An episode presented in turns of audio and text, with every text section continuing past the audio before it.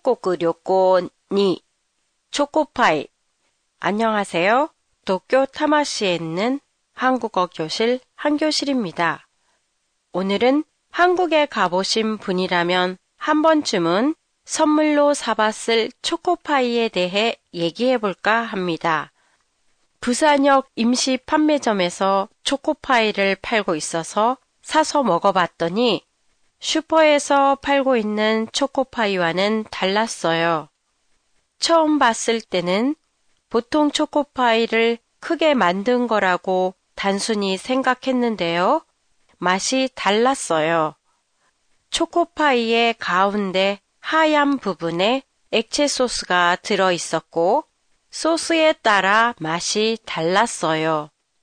그리고 빵 부분이 케이크처럼 부드러웠고요.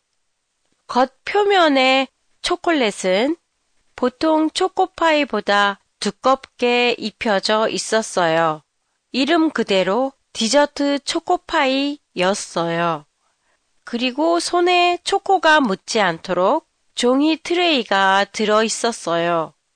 이렇게 고급화된 초코파이의 가격은 보통 초코파이 가격의 5배 정도인 2,000원에서 2,500원으로 좀 비싼 편이에요.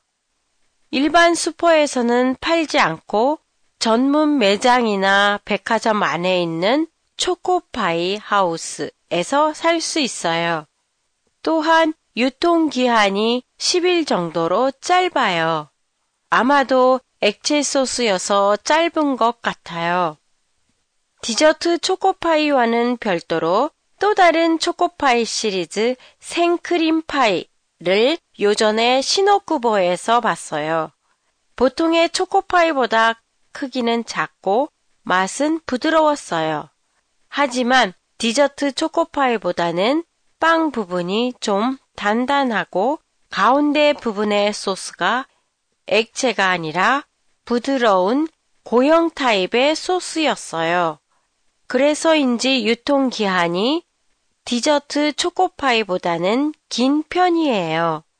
마지막으로 싱가폴에도 초코파이가 있다고 하네요. 두 종류의 싱가폴 초코파이 사진도 같이 올려봅니다.